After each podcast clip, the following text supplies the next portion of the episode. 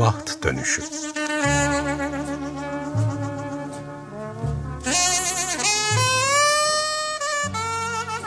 Kısa öykü okumaları ve büyüme biçimleri. Hazırlayan ve sunan Ayşe Görür.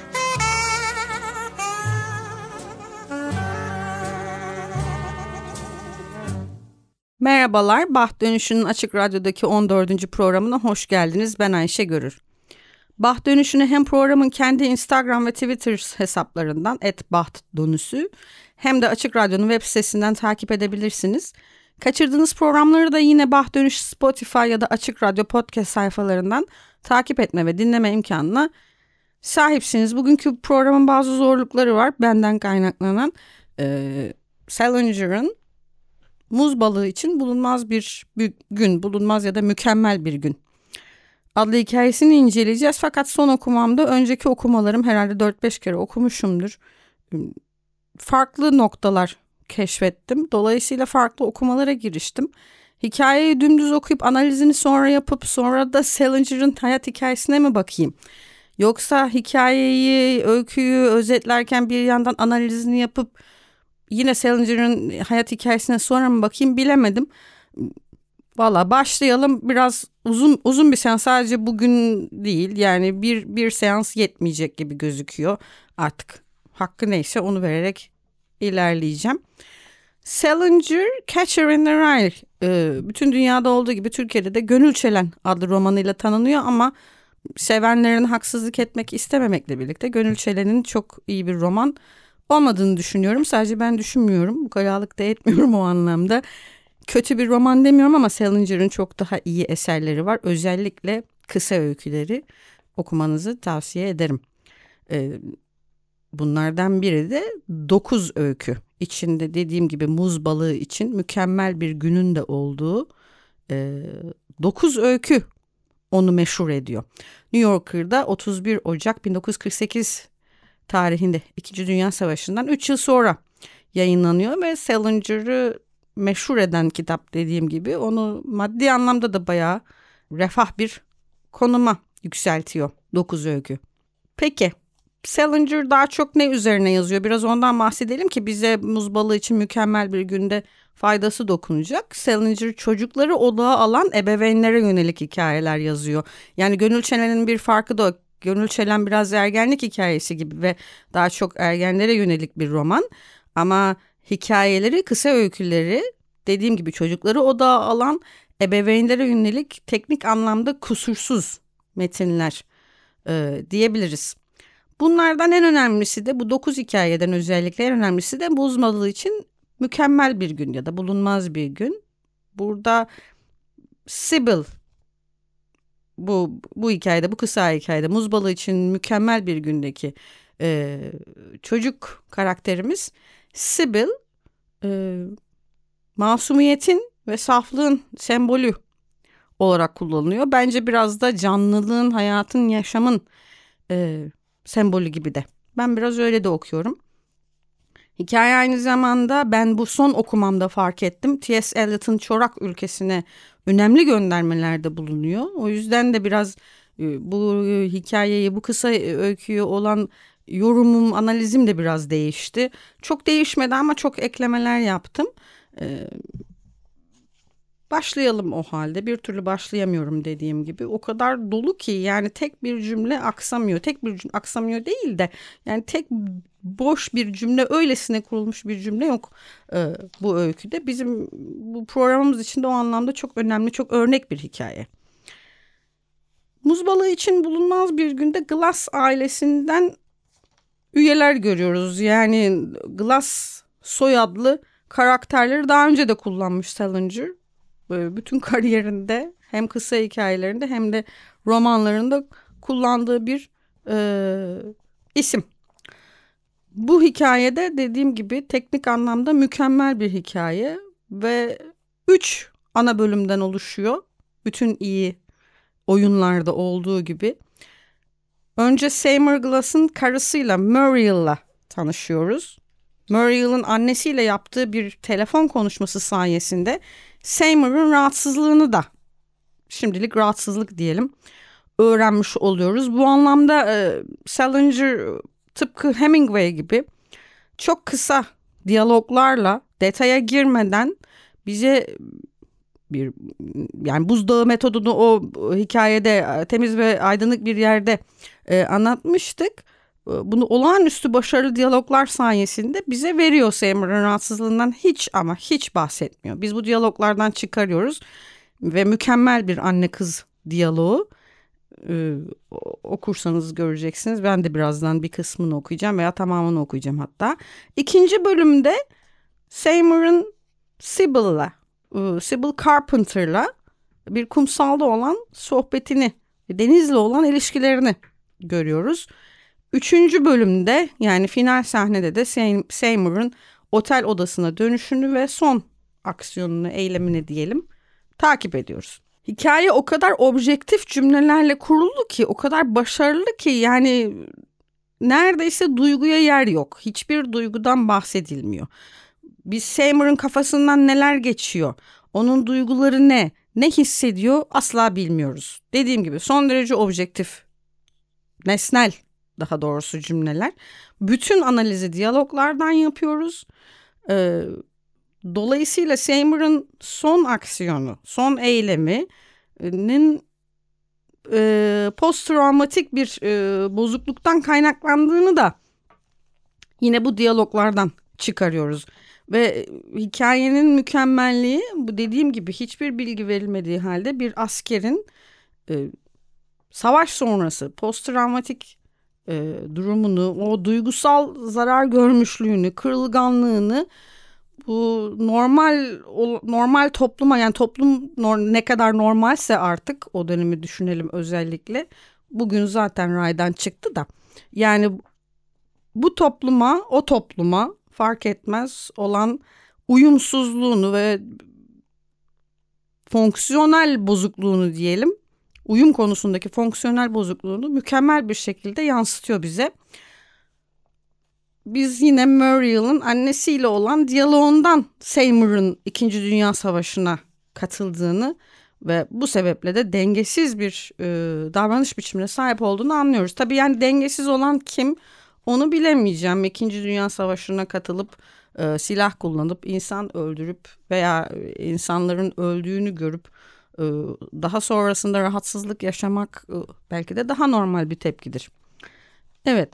Muriel'la yani eşiyle fırtınalı bir ilişkisi olduğunu da e, anneyle olan diyalogdan anlıyoruz yine ve aralarında artık romantik ya da cinsel bir bağ olmadığını da yer yer hissediyoruz. Özellikle Seymour son eylemini ikiz yatağın bir tarafında uyuyan diye tabir ediyor.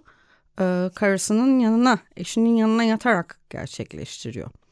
Ee, bir, bir bağı olmadıklarını hikaye boyunca zaten çeşitli yerlerde hissediyoruz. Hikaye okurken, analiz ederken hala başlamadık farkındayım. Ee, ama başlayacağız birazdan. Çok daha iyi anlıyoruz. Dediğim gibi Salinger'ın T.S. Eliot'a çok büyük bir göndermesi var. Büyük derken önemli bir göndermesi var. Ben daha önce fark etmemiştim ne yazık ki. E, o yüzden de daha farklı bir okuma yaptım. E, bu T.S. Eliot'la olan bölüme gelmeden önce hikayeyi okuyalım. E, cümle cümle hiç boş geçmeden tek bir cümlesi bile değiştirilemez hikayelere örnek değiştirilemez değil de çıkarılamaz diyelim. Muz balığı için mükemmel bir gün.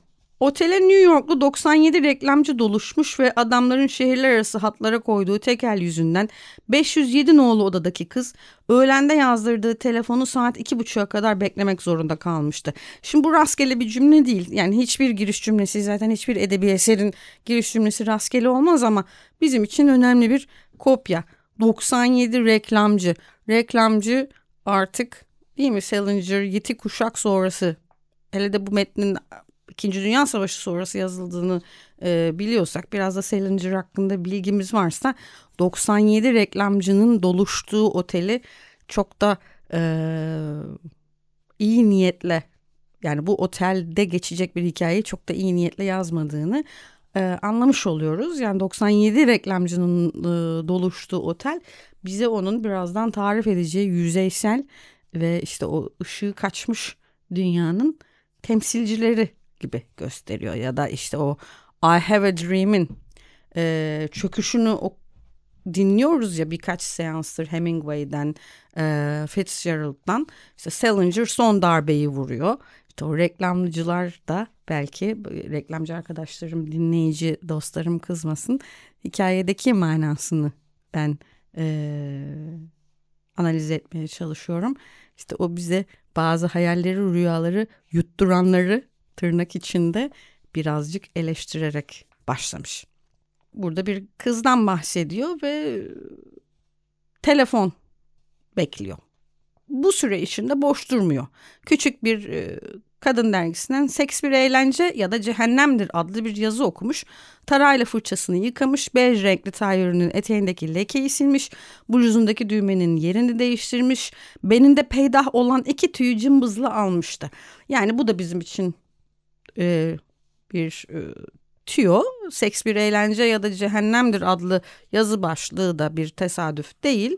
Hmm, bu da ileriki sahnelerde bize faydalı olacak bir bilgi ve kendisiyle bedeniyle fazlasıyla ilgili bir e, kadın olduğunu görüyoruz. Çok detaycı olduğunu görüyoruz. Eteğindeki lekeyi temizliyor, fırçasını yıkıyor. Bluzundaki düğmenin yerini değiştirmesi çok önemli. Yani bu burada her ne kadar birazdan lüks bir otelde kalındığını görsek de e, aslında maddi anlamda sıkışık bir e, kadın olduğunu görüyoruz. Yani gönlünce para harcayabilen ve kıyafet alabilen birisi değil. Düğmenin yerini değiştirdiğine göre. Sonunda santral, santralden aradıklarında pencere kenarına oturmuş sol, sol elinin ojesini bitirmek üzereydi. Yani seks bir eğlence ya da cehennemdir adlı hikayeyi yazıyı okurken aynı zamanda ojesini de sürmeye devam ediyor. Öyle telefon çalınca elindekileri yere düşürecek kızlardan değildi. Çok önemli bir cümle tekrar Muriel'la ilgili. Ergenliğe girdiği günlerden beri telefonu hep çalıyormuş gibi bir hali vardı. Yani telefonda oldukça vakit geçiren, telefon konuşmalarında profesyonel yani çok aranan bir hanımefendi belli ki. Telefon çalarken ojenin fırçasıyla serçe parmağının kavisini tamamladı. Yani bu oje kullananlar bunu gayet iyi bilir. O kavisi dönmek çok da kolay bir iş değil aslında. Sonra kapağı oje şişesine yerleştirip kapattı, ayağa kalktı. Sol yeni ojeli elini havada ileri geri salladı. Ojesi kurmuş eliyle pencerenin kenarında duran tepeleme dolu kül tablasını aldı ve üstünde telefonun durduğu komedinin üstüne koydu. Yeni düzeltilmiş iki kişilik yatağın kenarına oturdu ve beşinci ya da altıncı çalışta alıcıyı eline aldı. Yani o kadar profesyonel bir anlatım ki bu. Bir kişiyi bu, oje sürerken ve bir dergi metni okurken ve bir telefon konuşması beklerken e, bu davranış biçimleriyle birlikte onun karakterine dair hikayenin devamında kurulacak devamındaki konularla kurulacak bağlantılar açısından mükemmele yakın bir giriş dediğim gibi. Alo dedi sol elinin parmaklarını açarak ve topuklu terlikleri bir yana üstündeki tek giyimi olan beyaz ipekli sabahlıktan uzak tutarak yüzüklerini banyoda bırakmıştı. Üzerindeki tek giyimi olan beyaz ipekli sabahlık yani burada burada da Muriel hakkında bize e, oldukça güzel bir detay veriyor yazar. Birazdan göreceğiz. Seymour ve Muriel arasındaki uzaklığı e, anlamak açısından belirtmek istedim. Santral görevlisi New York telefonunuz hazır Bayan Glass dedi. Biraz önce bahsettiğim gibi işte o e, Heming, Hemingway bizi andı. E, Salinger'ın sık sık kullandığı Glass ailesinin bir üyesi Muriel'da. Teşekkür ederim dedi kız ve kül tablasına yer açtı komodinin üstünde. Al, yani nesnelerle ilgisini o kadar iyi anlatıyor ki Salinger. O kadar dış dünyayla ve hep bedeniyle ilgili. Hep bir şeyle oynuyor. Yani tırnağıyla oynuyor, dergiyle oynuyor, kıyafetiyle oynuyor. Ondan sonra düğmeleriyle oynuyor, kül tablasıyla oynuyor şimdi de. Alıcıdan bir kadın sesi geldi. Muriel sen misin? Annesiyle konuşuyor. Bu arada tabii Muriel'ın sparkling or shining sea yani bir tür parlayan deniz anlamına geldiğinde e, söylemiş olalım. Bir de Angel Muriel var. Muriel meleği. Salinger'da isimler çok önemli dediğim gibi. Yani tesadüfen isim yok. Ya en azından bu hikayede yok. Diğerlerini tam hatırlayamayacağım. Dokuz öyküyü çok oldu okuyalı. Ama e, dediğim gibi isimler, soyadlar çok çok çok önemli. Kız alıcıyı kulağından uzaklaştırdı biraz. Evet anne nasılsın? Merakımdan ölecektim neredeyse. Niçin aramadın? İyi misin? Dün gece de önceki gece de telefon yazdırdım ama burada telefon İyisin değil mi Muriel? Kız telefonu kulağından iyice uzaklaştırdı. İyiyim ama çok sıcak burası. Florida'nın en sıcak günü. Niye telefon etmedin? Nasıl üzül... Anneciğim canım benim bağırma öyle. Sesini çok iyi duyuyorum dedi kız. Dün gece iki kez aradım. Birinde tam babana dün akşam arar demiştim ama nerede? Baban iyisin değil mi? Muriel doğru söyle bana. Yani bir okuyucuları sürekli okuyucuyu sürekli olarak bir kaygı dolayısıyla da meraka sürükleyen bir diyalog. Biz bir, bir şeyler olduğunu e, hissediyoruz, seziyoruz bu yazıdan ama henüz bilmiyoruz. Birazdan öğreneceğiz. İyiyim artık sorup durma ne olur. Ne zaman vardınız oraya? Ne bileyim ha. Çarşamba sabah erken kim kullandı arabayı? O kullandı. Yani isim kullanmıyor. O kullandı. Çünkü o demesinin sebebi biz okuyucuyu da e, yönlendirmiş oluyor. Tehlikeli kişi. Yani e, birazdan adını da öğreneceğiz ama aslında biz onun öyküsünü, onun hikayesini dinlemeye geldik buraya. O kullandı gibi yani esas o olan tırnak içinde. Hemen heyecanlanma çok güzel sürdü hayret ettim. O mu kullandı? Muriel bana söz vermiş anne diye kesti kız. Söyledim ya çok güzel kullandı. Üstelik 80'i de aşmadı hiç. Ağaçlarla o acayip işi yaptı mı? Çok güzel kullandı dediğim ya anne. Tamam artık lütfen. Beyaz çizgiye yakın sürmesini söyledim. O da ne demek istediğimi anladı. Öyle gitti. Ağaçlara bakmamaya çalıştığı belliydi. Ha babam yaptırdı mı sizin arabayı? Ağaçlarla bir şey yaptığı belli. O mu denilen kişinin yani hikayenin başında bahsettiğim Seymour'ın. Bir de sanırım kayınpederinin arabasına bir zarar vermiş. Daha olmadı 400 dolar istiyorlar şuncacık. Anne Seymour babama ödeyeceğini söyledi ya. Neden? İyi iyi bakarız ne yaptı yani arabada filan. Bir şey yapmadı dedi kız. Sana yine o acayip yani kayınvalidesinin Seymour'u çok sevdiği söylenemez. Bunu da anlamış olduk. Seymour'un araba kullanırken ağaçlarla bir şey yaptığını da biliyoruz ama Salinger burayı boş bırakıyor. Yani ya ağaçlarla oyun oynuyor. Çapraz belki sürüyor ya da belki çarpıyor bilemiyoruz. Bilerek bence onu boş bırakmış. Hayır şimdi yeni bir şey buldun ne? Aman anne ne fark eder ki? Muriel söyle bana ne diyor? Baban peki peki bana 1948 ruhani başıboşlar güzeli diyor dedi kız ve güldü. Yani burada artık Muriel e, ve Seymour birazdan adını öğreneceğiz. Arasındaki kopukluğun en önemli sebebini görüyoruz. Seymour ruhani başıboşlar güzeli diyor. Yani Seymour ruhani olarak yeterli görmüyor Muriel'ı. Yazar da bize zaten Muriel'ı sürekli kendiyle ve nesnelerle ilgilenen bir kişi olarak gösteriyor. Yani öyle giriyor hikayeye en azından. Ve Muriel'ın karısına taktığı isim yıl da çok önemli tabii ki. 1948 ruhani başıboşlar güzeli. Ee, hiç de komik değil Muriel. Hiç. Korkunç, acıklı aslında. Düşünüyorum da nasıl? Anne diye kesti kız. Beni dinle. Bana Almanya'dan gönderdiği kitabı hatırlıyor musun? Biliyorsun ya hani şu Almanca şiirler nerede o kitap bulamıyorum. Sende ya emin misin dedi kız. Tabii yani bizde Freddy'nin odasında oraya bırakmışsın. Ben de bir daha ne oldu kitabı mı istiyor? Hayır yalnızca sordu buraya gelirken okuyup okumadığımı öğrenmek istemiş. Ama kitap Almanca değil miydi? Evet anneciğim ama fark etmiyor ki dedi kız bacak bacak üstüne atarak. Yüzyılın tek büyük şairi yazmışmış çevirisini filan alsaymışım ya da bu dili öğrenseymişim öyle diyor. Rezillik rezillik acıklı aslında. Dün akşam baban diyordu. Yani burada Seymour'u tanıdığımızda e, anlayacağız bir beklentisi var. Yani kendisinin ilgi duyduğu yazarlara ve şairlere vesaire karısının ne kadar ilgi duyduğunu ölçmek için bile almış olabilir o Almanca kitabı. Ben o yüzyılın tek büyük şairinin Rilke olduğunu tahmin ediyorum ama ismini vermemiş Salinger. Acaba kim? Bilemiyoruz. Bir saniye anne dedi kız. Gidip pencere kenarından sigarayı aldı yaktı ve gene yana, yatağına oturdu. Anne dedi dumanı dışarı savurarak. Muriel dinle şimdi beni dinliyorum. Baban Doktor Svetsky ile konuştu. Ah dedi kız. Ona her şeyi anlattı. Yani anlatmış öyle diyor. Bilirsin babanı işte ağaçları, şu pencere meselesini, büyük annene söylediği o korkunç şeyleri. Hani ölümüyle ilgili planlarını sormuş ya. Bermuda'da çektiği o güzel resimlere yaptıklarını. Her şeyi, her şeyi anlatmış. E dedi kız. E ise doktor en başta ordunun onu hastaneden taburcu etmesi başlı başına bir suçtur demişti. Yemin ediyorum Seymour'un kesinlikle her an tamamen kontrolden çıkma olasılığı büyük bir olasılık bulunduğunu anlatmış babana. Yemin ediyorum sana.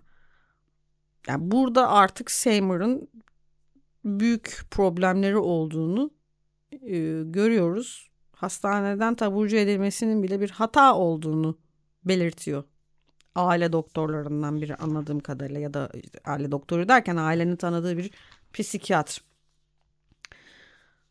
Burada otelde bir psikiyatrist var diyor kız. Kim adı ne bilmiyorum. Rizer miydi neydi iyi bir doktor diyorlar. Hiç duymadım. İyi bir doktor diyorlar yine de. Muriel toyluk etme lütfen. Senin için çok üzülüyoruz. Baban dün gece eve dönmen için telgraf çekecekti aslında. Şu an gelmeye hiç niyetim yok anne. Rahat ol artık. Muriel yeminle sana Doktor Svetsky Seymour'un tümüyle de kontrolden daha yeni geldim anne. Yıllardan beri bu ilk tatilim. Ve her şeyi toplayıp geri dönmeye de hiç niyetim yok dedi kız. Zaten yola çıkamam. Güneşte öyle yanmışım ki kıpırdayamıyorum bile. Bu yanmak, güneşte yanmak mı? Bu, bu, bu, bu yanma mevzunu sıkça geleceğiz. Göreceksiniz. Muhtemelen diğer programda. Yandın mı? Çantana koyduğum güneş yanığını, yağını kullanmadın mı? Çantana koyduğumu çok iyi hatır... Kullandım anne ama yine de yandım. Ah çok kötü nerelerin yandı. Her yerlerim canım yerlerim. Ee, çok kötü. Ölmem korkma. Söyle bana o psikiyatristle konuştun mu? Eh biraz dedi kız. Ne dedi? Seymour neredeydi sen doktorla konuşurken? Seymour'un adını duymaya başladık. Sanırım biraz biraz önce de duyduk değil mi? Evet. Yavaş yavaş Seymour'a alıştırıyorlar bizi. Alıştırıyor bizi daha doğrusu Salinger. Ne dedi? Seymour neredeydi sen doktorla konuşurken tekrar ediyorum. Burası da önemli. Okyanus salonundaydı. Piyano çalıyordu. Burada iki gecedir piyano çalıyor. Yani Salinger bu hikayede çok nadiren yer ismi kullanıyor. O piyano çalınan salonun adını vermesi de tesadüf değil. Okyanus salonu. Peki ne dedi doktor? Pek bir şey demedi. O açtı konuyu önce. Bingo da yanımda oturuyordu. Bana salonda piyano çalan kocanız mı diye sordu. Evet kocam dedim. Seymour'un hasta olup olmadığını sordu. Ben de niye niye sormuş ki ne bileyim anne herhalde rengi çok solgun. Ondan sormuştur dedi. Kız ha bingodan sonra doktor ve karısı içki içmeye devam ettiler. Peki dedim karısı dehşet bir kadın. Baumwett'in vitrininde gördüğümüz o rezalet gece elbisesini hatırlıyor musun? Hatta demiştin ki bunu giymek için burada bırakalım. Yani Salinger yakamızı zor bırakacak gibi gözüküyor. Hazır e, okyanus salonuna gelmişken e, müziğe giriş yapalım. John Frusciante'den Murderers adlı parçayı dinleyeceğiz. Albümün de ismi Waters. Ee, dolayısıyla ya aslında ben öyküyü bitiremediğim için şarkıya dair de bir yorum yapmayacağım. Ee, sevgili müzik direktörümüz Erkan Atbaş e, seçti yine parçayı. Ee, ancak hikayeyi bitirdiğimizde bu parçada belki biraz daha yerine oturur. Bugün ağır bir hikayeye giriş yaptık ama pek de ağır bir e, ilerleyemedik. Zor ilerliyoruz çünkü dediğim gibi satır satır okunması gereken kısa öykülerden canınızı çok sıkacağımı düşünmüştüm bu pazar sabahı ama sıkamadım e, diye üzülüyor muyum? Üz, üzülmüyorum. Neden üzüleyim? İyi bir öyküye giriş yapmış olduk. E, iki hafta sonra görüşmek üzere. Bahtınız ve radyonuz açık olsun.